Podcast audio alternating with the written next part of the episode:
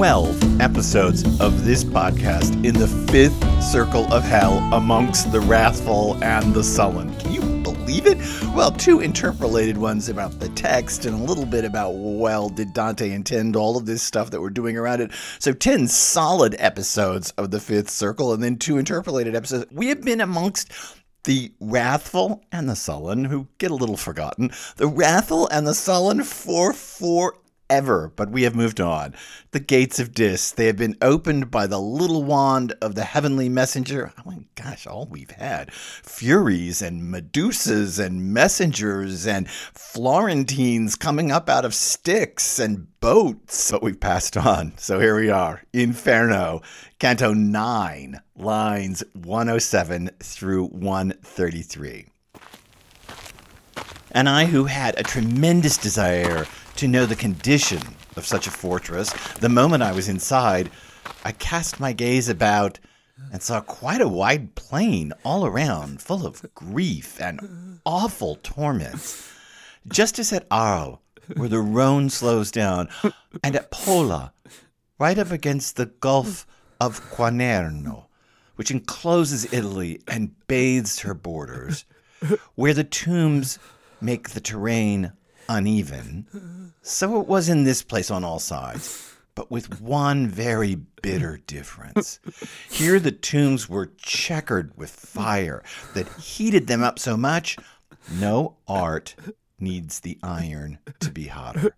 The lids of the tombs were lifted up, and the dreadful laments that came from inside were so hideous that they could only have come from wretchedness and pain. And I, Master, who are these people who, encased in these chests, make themselves felt with their suffering sighs? And he to me, Here are the chief heretics with their followers from every sect. The tombs are so packed you won't believe it. Like is entombed with like, but the monuments are hot by degrees, some more, some less. We took a turn by the right hand, and we passed between the torments and the high battlements.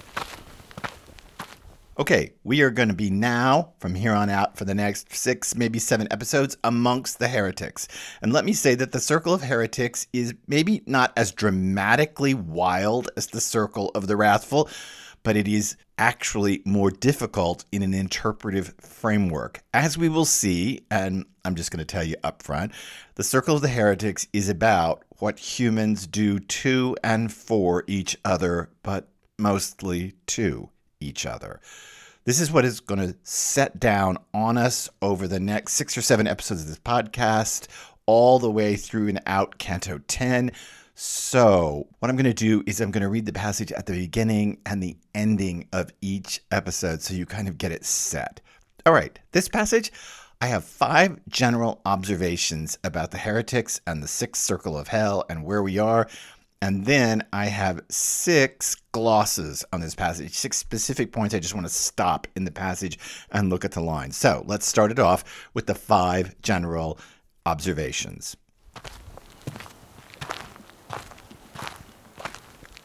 First, the one thing you don't notice inside a medieval city is a cemetery.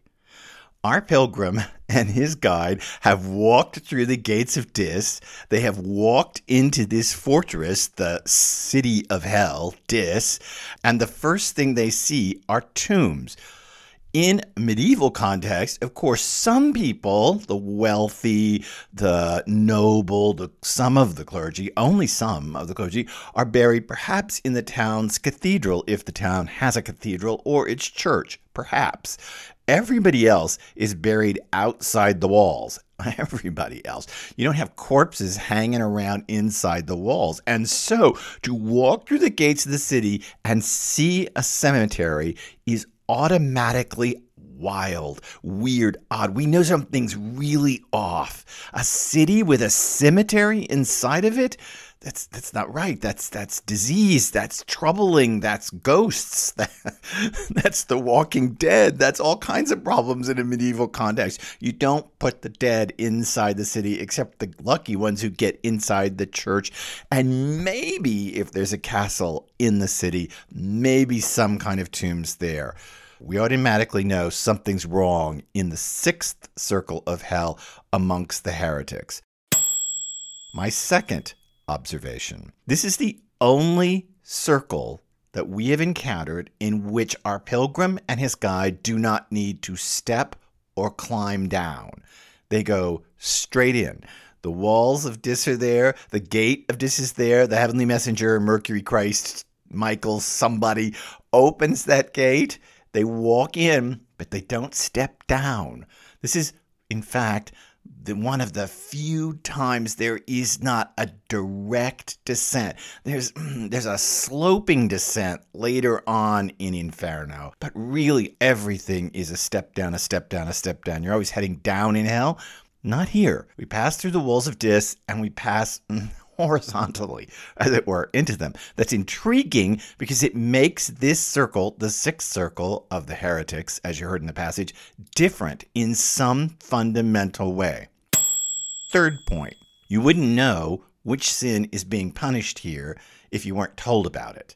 When Dante looks around, the pilgrim looks around and sees all these tombs scattered about, we'll talk more about this in a minute he has no clue who's actually being punished here. Remember in the lustful, he had no no problem identifying these are the lustful.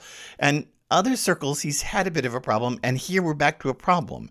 He doesn't know who these are, and so he has to ask Virgil who's in there and then Virgil tells him the chief heretics with the followers of every sect. Interestingly, it's not self-evident what's being punished. My fourth point why is heresy the first of the sins of the will? I told you that you can think of hell as basically a two part division the sins of the appetites, lust, avarice, gluttony, even wrath, the sins of the loss of self control. And then once we get inside this, we have sins that are much more a commission of the will why is heresy here? How is heresy a commission of the will? And it's a harder question than you might imagine. It has troubled many a commentator over the centuries. Why heresy is here? Why do you step inside of Dis and find heresy? One particular answer that is often advanced, it was advanced by Boccaccio, by lots of different commentators, is that heresy is a particularly obdurate or hardened sin. That is, in order to be a real heretic, this is the theory, the truth is so self evident that you have to harden your will to not accept the truth. To stand in your heresy means that you have grasped it and you've held down two your will. The, the, the, basic root of this comes from St. Thomas Aquinas from the Summa Theologica. We're in part two, uh, book to question 5, article 3, right there where Aquinas says if a man is not pertinacious in disbelief, he is not a heretic, but only in error. In other words, pertinacious. In other words, hardened. If a man is not hardened in his disbelief, then he's not a heretic. He's just in error. So heresy is a hardening of the will. And this harkens back to the threat from the Furies to call out Medusa. Is this part of the petrification? That heresy itself is a hardening of a stance so that you're not open to the truth. It may be sitting back there in some way. It's an interesting thing because we don't think of heresy this way. We think of heresy as somebody saying something that what is against orthodoxy. So Dante may be seeing heresy as more a sin of commission, that you actually commit it, that you go for it, harden your will, and hold on to it. Because for Dante, the truth is self evident. The truth is clear, obvious. If you just look, you'll know the truth. We'll talk so much more about this when we get to Purgatorio. The, the truth is obvious, and in order to stand in your error, you have to harden your will against any change. And now, the fifth point when you step out in a religious poem on your own, you must be careful of heresy. Remember, I told you in the last episode, we came up to the limits of the Virgilian landscape. There are going to be plenty of references to the, the Aeneid going forward, trust me. But the Virgilian landscape, that is the setting, we have now passed beyond it into the walls of Dis where Aeneas and the poet Virgil could not ever go. Maybe there's something to be said here that when our poet, Dante, steps out on his own in a completely religious poem, He's got to really watch out for heresy because now you're completely on your own. There's a great story told in Dante that Dante tells in his book The Convivio or The Banquet. And this story goes like this. There is a snowy plain that has a path through it that you can't see anymore because it's buried in snow. Somebody sets out across it and finds a home across this plain in the snow and okay, there are the tracks, and they lead to a house. They lead to where you need to go. The next person comes along, and instead of following in those tracks, kind of willfully just takes out in another direction, and of course gets lost. And the point of the story in the Convivio is when mm, your master has laid down the tracks, you best follow in them. Well, that may be running underneath this. It's funny that heresy is the first of the sins in the new, fully Dantean landscape. Okay, those are my five observations. Now let's do six glosses out of the passage itself.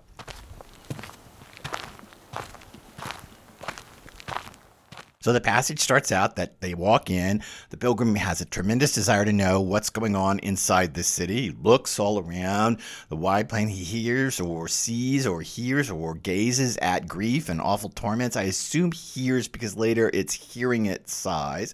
And then comes the simile, just as at Arles, where the Rhone mm, it's kind of stagnates in the Florentine, where the Rhone slows down. At Arles in south of France, where the Rhone slows down and makes that giant delta down there. And at Pola, right up against the Gulf of Quarnero in Italy, that clo- encloses Italy and Bays border, right those two places where there are, these are famous Roman cemeteries.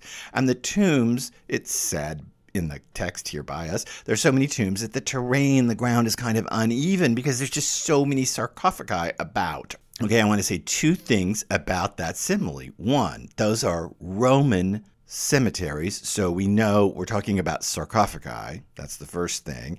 And two, those are Roman cemeteries, which is the first introduction of something imperial or about politics. And this canto, Amongst the Heretics, will be so much about politics. Mm, wow.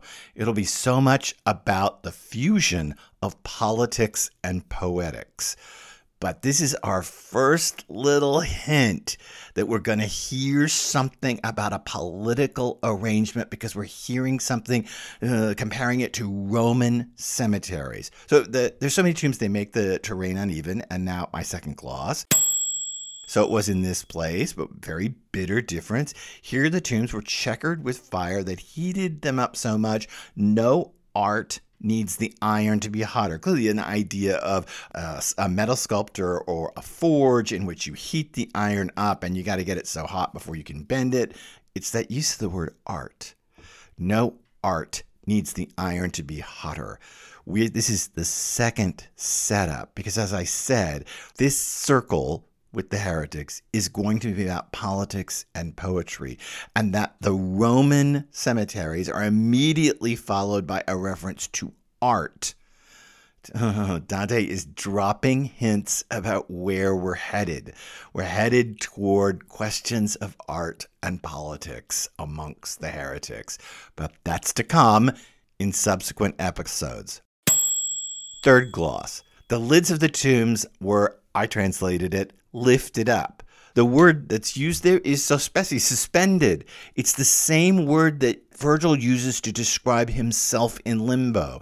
The lids of the tombs were suspended interesting that this word that Virgil has used to describe himself is here used to describe the lids of the tombs. And is that because those in limbo were in inadvertent error, whereas these are in willful and obdurate error. There could be a reference calling us back to limbo, that those oh, in limbo, Horace and Lucan and all the rest of them, and Virgil, were in error without any access to the truth. But these that we're going to meet are in error with access to the truth. And so this word, suspended, comes up here. It's a weird word. The lids of the tombs were suspended. There's a lot of commentary on this. Uh, what are they doing? Floating up? Later, we're going to see it seems like the tomb lids are leaning against the tombs. I mean, what exactly is going on here? It's a little tough to say. I can just tell you that word suspended gets used, and it's hard to hear that word without thinking of limbo. Fourth gloss Dante says, Master, who are these people who, encased in their chests, make themselves felt with their suffering sighs. This word chest, of course, refers to the sarcophagi or the monuments, the tombs that they're in, but it's also the same word that you would use for an ark, Noah's ark. I'm just setting this up right here because it's going to play out in the circle. It's, we have to wait for this, but this is the first reference to the word ark. And ark and baptism and Noah are all going to kind of come up inside of the next canto amongst the heretics. And to say who are these encased in there, I translated as chest, we could say who are these encased in their arks make themselves felt with su- su- their suffering.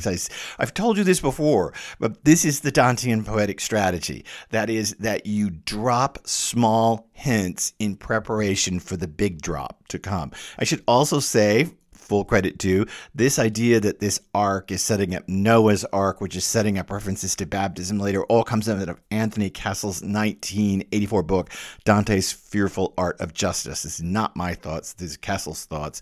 And I find it very compelling for the way the cantos of the heretics get woven together. But again, first reference to arks. Because Noah's Ark, I should just say to you, is a medieval symbol for baptism. It's floating on the waters, it's coming out of the waters and being saved when the floods dry up and Noah walks out onto dry land. So, again, here first. Now, the fifth gloss. Virgil responds These are the chief heretics heretics with their followers from every sect. In the classical world, you cannot have heretics. You have competing schools of philosophical thought. But you can't have heretics. You have to have orthodoxy to have heretics. So you know, okay, the schools of Athens and the various ways that people thought in classical thinking, sure, they all had their own opinions and they formed their own schools, and Socrates had his. You know, everybody had their own set of students and yada, yada, yada. You don't have heretics. You might, I might have my school and claim that you're in error in your school, but we're just debating a point here. We're not heretics. Notice that the first step inside Dis in the Dantean landscape is a step out of the classical world. It's a step into heresy. Heresy is a functionality for Dante of his world. We would even argue of a modern world. Notice how many times people get described as heretics who, I don't know, don't want to take the COVID vaccine. Believe me, I want the COVID vaccine while I'm recording this right now. But um, notice how when people di- disagree with things, they often get now called heretics. This is a much more modern concept that there is a right that is orthodox, and that if you're against it, there's something obdurate or hardened about your error. Okay, just this. We have stepped off the Virgilian tectonic and into a Dantean plate where Dante is going to have to make it up on his own. And the first thing we see is something that you couldn't have in the classical world. Sixth gloss. Virgil goes on and says, like is entombed with like, but the monuments are hot by degrees, some more or less. We'll talk about this more in future episodes, why they are. But for right now, you should just know that each of these tombs holds a sect you know, a whole sect, a, follow, a chief heretic, and everybody that followed along with them. Seems a little odd that you could shove all of these people in the tomb, but Virgil does say the tombs are so packed you couldn't possibly believe how many are in there. And if the soul is not corporeal, then you could shove an infinite number of people in each sarcophagus because the soul is not taking up width, distance, or length, nor does it have weight. So if the soul is non corporeal, hmm, we get we can get infinity numbers in each tomb. But Virgil says like is entombed with like. So, you know, if I have my heresy, uh, I've started some heresy, you know, about, I don't know, what Christ's divinity, then I'm going to get put into one of these tombs along with my fellow students.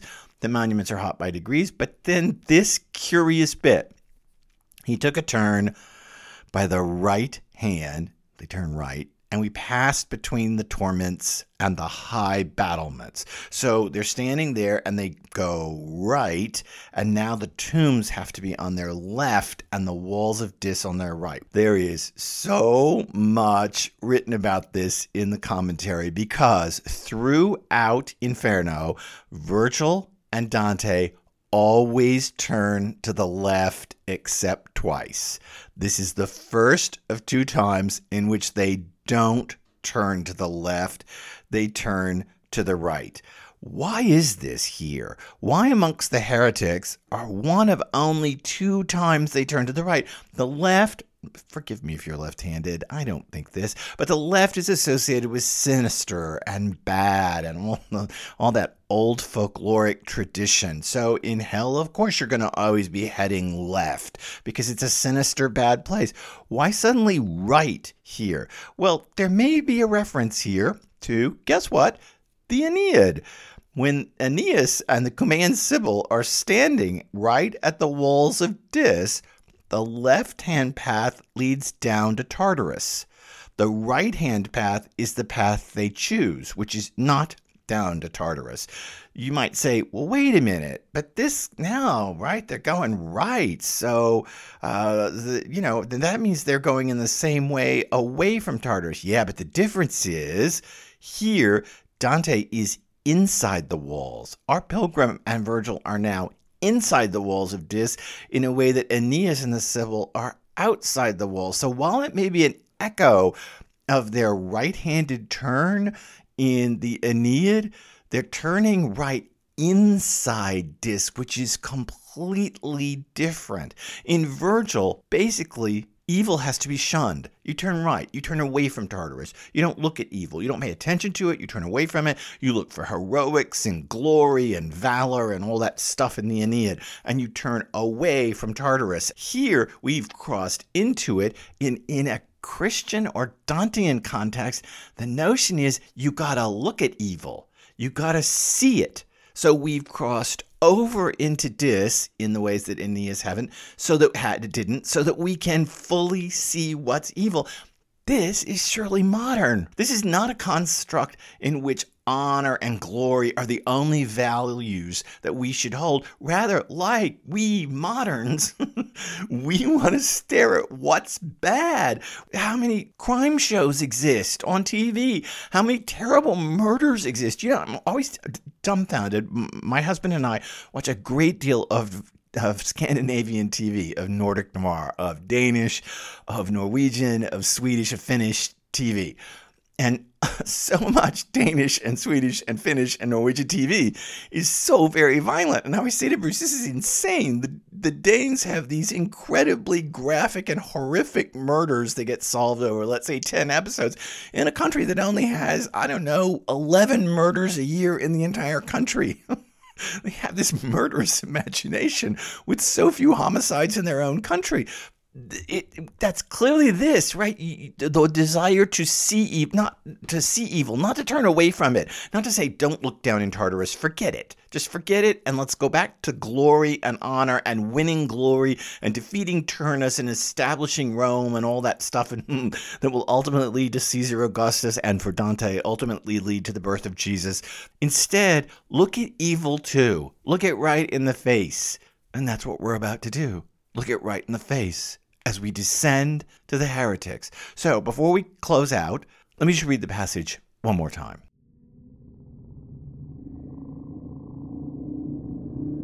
And I, who had a tremendous desire to know the condition of such a fortress. The moment I was inside, I cast my gaze about and saw quite a wide plain all around, full of grief and awful torments. Just as at Arles, where the Rhone slows down, or at Pola, right up against the Gulf of Quarnero, which encloses Italy and bathes her borders, where the tombs make the terrain uneven. So it was in this place on all sides but with one very bitter difference. Here the tombs were checkered with fire that heated them up so much no art needs the iron to be hotter. The lids of the tombs were lifted up, and the dreadful laments that came from inside were so hideous that they could only have come from wretchedness and pain. And I, Master, who are these people who, encased in these chests, make themselves felt with their suffering sighs?